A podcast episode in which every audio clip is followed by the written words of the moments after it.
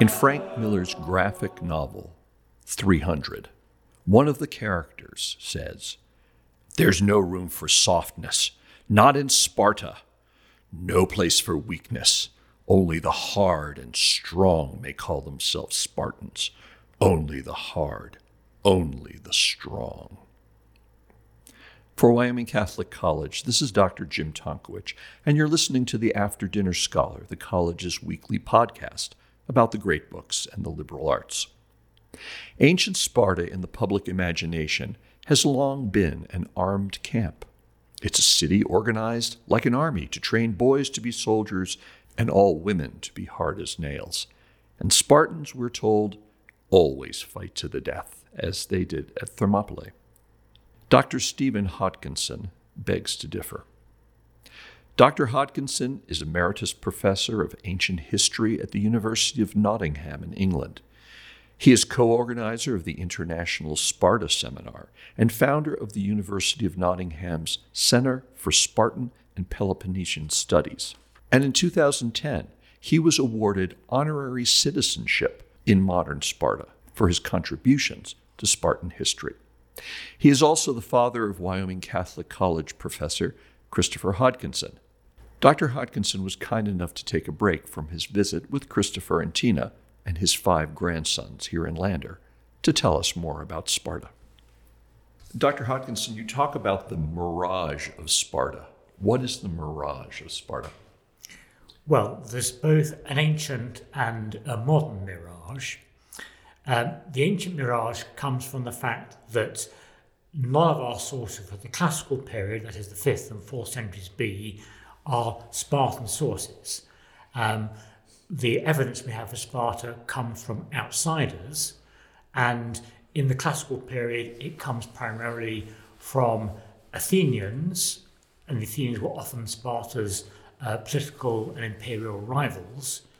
And then later on, it comes from um, sources who are in, uh, um, affected by the moralizing of, of, of the Spartan system. Hmm. So that um, in the classical period, Athenian sources tend to give a rather negative uh, impression of, of, the Spartans.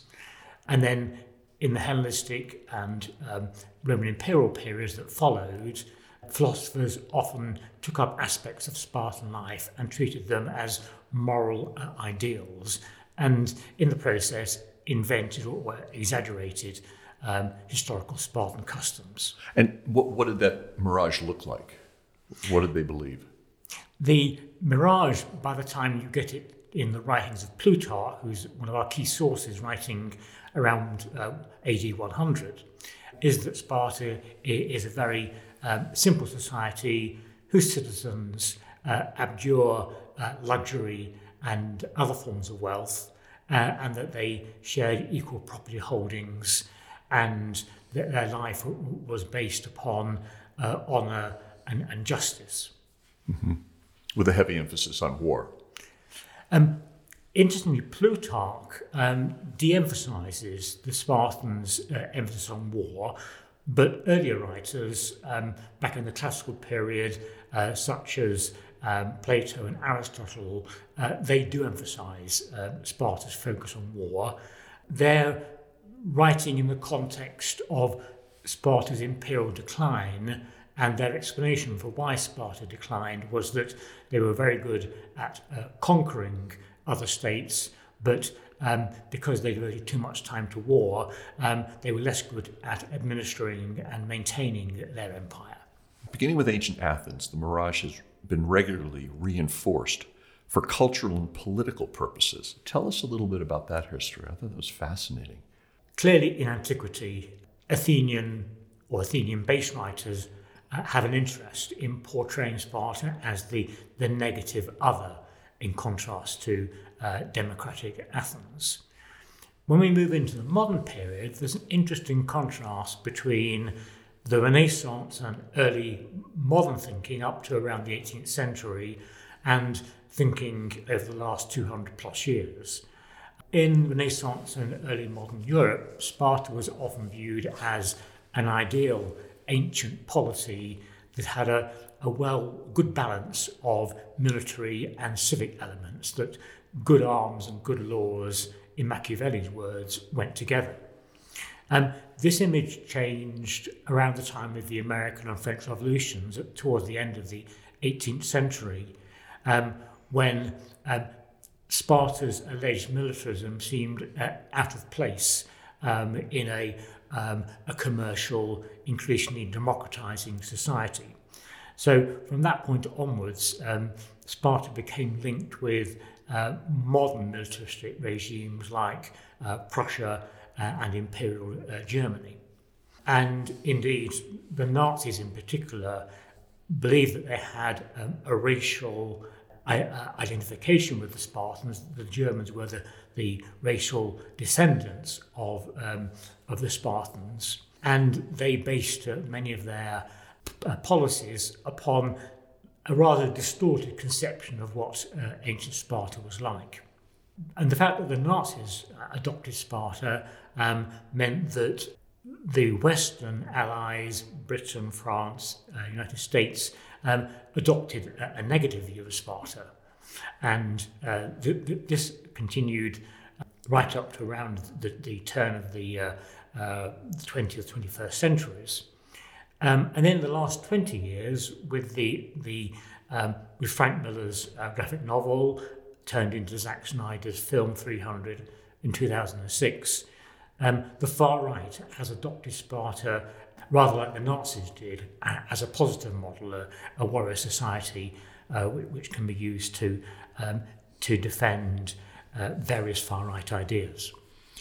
I thought it was interesting as I was preparing for this podcast. I, I've never seen the movie 300 or the graphic novel, but I watched a little bit of it, a trailer actually, to sell the DVDs.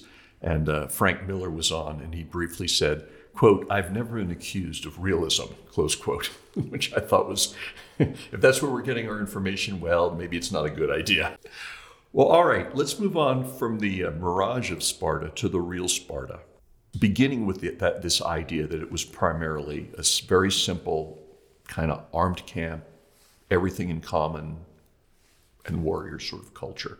What was the real Sparta like? Well, there are certain elements of truth in the picture you've just described. Um, fundamentally, um, the Spartans created a society in which they tried to mask the vast differences of wealth between different Spartans. Unlike in other Greek city states where rich and poor citizens lived very different lifestyles, the Spartans, in order to reconcile their internal differences, devised a system whereby, although there were vast differences of wealth between citizens, both rich and poor citizens tried to live a common lifestyle which involved um, a, a, common public education from age seven onwards. Every boy, rich or poor, went through the same public education system. And then in adulthood, they all uh, joined the army and they also dined every evening in a, a common mess, the Greek word is syssition, um, with a small group of comrades, perhaps 15 or so, uh, and they would dine with those comrades every evening for the rest of their lives, except when some public duty or, or, or other business sort of uh, detained them. Hmm. And the education of the public education was mostly physical fitness, was it not? Yes, you're right. Um, the sources provide most information about the public education, which, um, as you rightly say, is focused mainly on uh, physical um, development. The source there was also a private element of education, which the sources don't mention because it's it's typical of most Greek states, and the sources like to focus on the exotic or the unusual.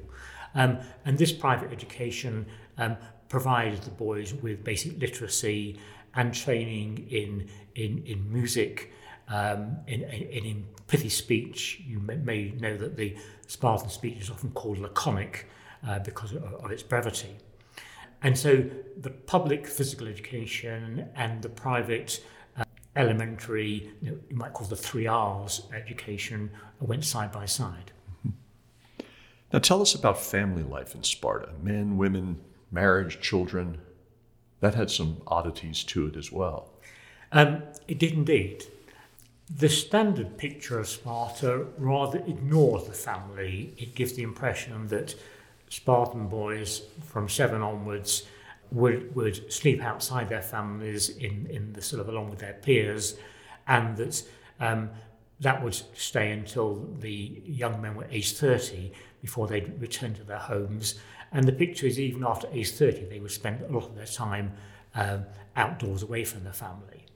Now, that again, there's always a grain of truth in, in some of these um, ideas, but the family remained very, very important. Um, I mentioned earlier that there were vast differences of wealth, and these differences of wealth continue to be important because of one key fact that to be a member of these common messes, you had to provide a monthly contribution of foodstuffs from your estates. And if you failed to do so, you dropped out of the messes and you also ceased to be a full citizen. You became an inferior. So, maintaining your family estates, um, ensuring that you had children to succeed you, but not many, not too many children, because those children would share the estates uh, among them, and therefore, you had too many surviving children, um, each would be comparatively much poorer, and therefore might have difficulty maintaining their contributions to the common messes. So um, there was a constant sort of concern with um, supervising your, your, private estates. Um, the Spartans had a large body of helot slaves who worked their estates, and so supervising the work of your slaves um, was a major preoccupation. Um, but also the issue of reproduction. Um, women's lives were focused on reproduction. The girls were given physical outdoor training, in contrast to girls in other states, to make them um, prepare them physically for motherhood. So it was important to um, to beget children. Men who failed to do so were regarded with dishonour. But if you had too many children, as I mentioned earlier, you risk uh, undermining your, your family's position. And therefore, we have evidence for certain anthropologically attested but unusual uh, marriage practices. One of these is the practice of what anthropologists call Adelphic polyandry, where several brothers would share a single wife, and that will be a way of limiting the number of children that the brothers collectively had. And there was also a practice whereby a man who didn't want to formally marry could approach another man whose wife had already borne a certain number of fine children, and he could request to uh, to procreate with her so that he could have uh, children of his own. And Xenophon, who as a contemporary source who knew Sparta very well, explains that the purpose was that the original husband could uh, cease begetting children when he thought he had enough uh, and didn't want any more, and his friend could, could, could, could then ha- have um, whatever children he was able to beget. And Xenophon also says that the women were often interested in this arrangement because they would thereby gain control over two households, their original husband and, and, and, their second uh, partner. And there's a further addition uh, to this. We are told by one source, uh, uh um, the Jewish scholar Philo, that the Spartans permitted marriage between what anthropologists call uterine half siblings. In other words, children who have different fathers but come from the same mother. And so, if you think about this, um, this um, arrangement I've just described, whereby two men beget children by a single woman, the, the children of those two men could then intermarry in the next generation um, and that would solidify the um, the marriage alliance, but also it would concentrate the property too, so that uh, the property of the, of the two families would, would, be preserved, and they'd be able to retain their their, uh, their citizen status. What about the warrior side of the Spartans? We know many of us know the story about Thermopylae, and, the, and there were in fact uh, 300 Spartans who stopped the Persian Empire. Yes, you're right. Um, it's certainly true. The, the Spartans uh, had a very effective army, and um, at Thermopylae, 300 Spartans uh, sacrificed their lives to defend a narrow pass against a vastly superior Persian army. Um, we mustn't forget, and it, it is often forgotten, that the Spartans didn't die alone. They had allies from certain other Greek states, from Thespiae and Thebes, who also died alongside them. And also within their own society, that there were other soldiers too, a group called the Perioikoi, who were free but non Spartans. Um, they fought and died alongside the Spartans at Thermopylae, and so did the Helot slave attendants of the Spartans, who, who every Spartan would have a Helot attendant to um, help carry his uh, uh, his baggage and so on. And the Helots also died alongside the Spartans, so it wasn't just the Spartans. Now, the key to the Spartan effectiveness in war was mainly their um, very strong command structure.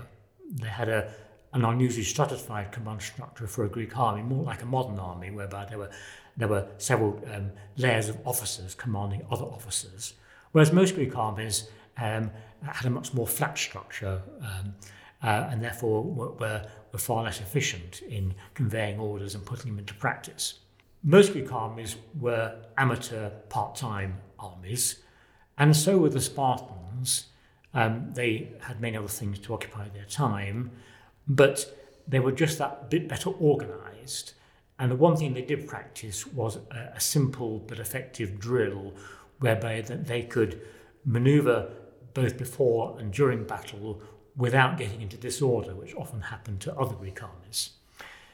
So there's no evidence that the Spartans spent all their time training. They, they spent very little time um, on dedicated weapon skills or group combat. But by focusing upon elementary drill and having an effective command structure, they were just that bit better than most other amateur Greek armies. What could our listeners read in order to learn more?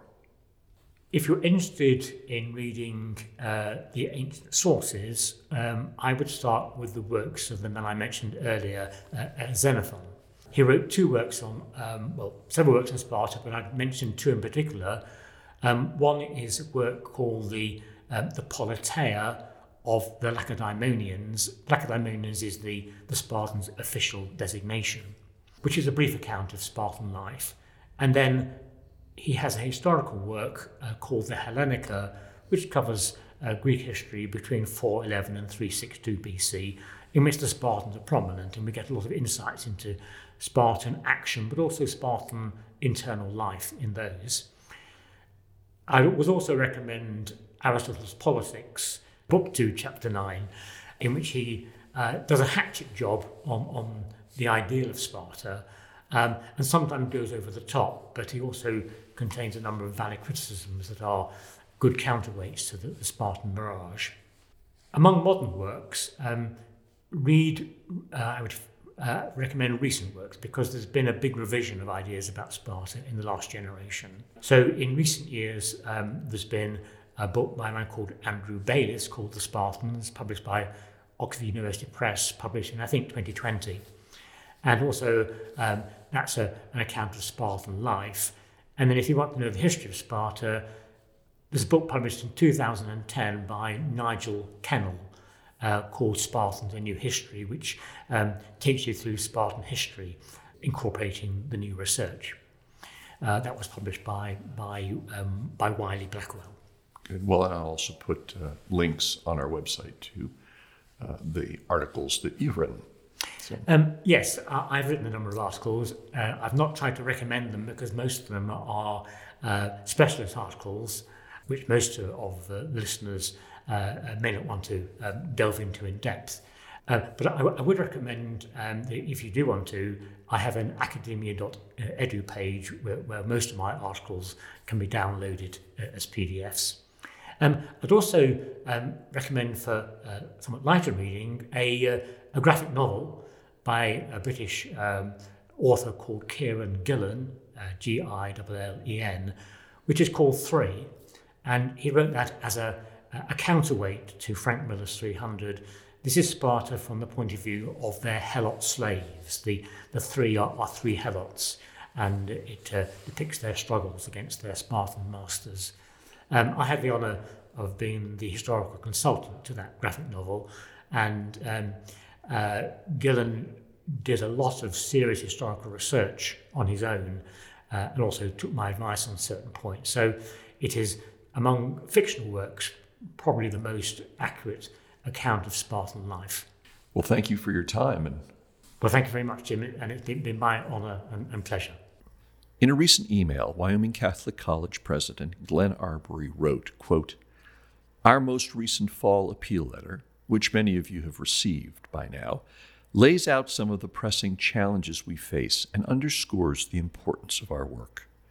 The challenges are stiff in this economy, and we are grateful that a benefactor has stepped forward with a promise to match everything the college raises through this appeal, dollar for dollar, up to $125,000. Close quote. If you believe in the mission of our college and benefit from our podcasts, our distance learning courses, or our annual adult program, the Wyoming School of Catholic Thought, please consider a gift to the college today, a gift that will be doubled. You can give online at wyomingcatholic.edu slash support slash give. That's wyomingcatholiccollege.edu slash support slash give. For Wyoming Catholic College, this is Dr. Jim Tonkowich.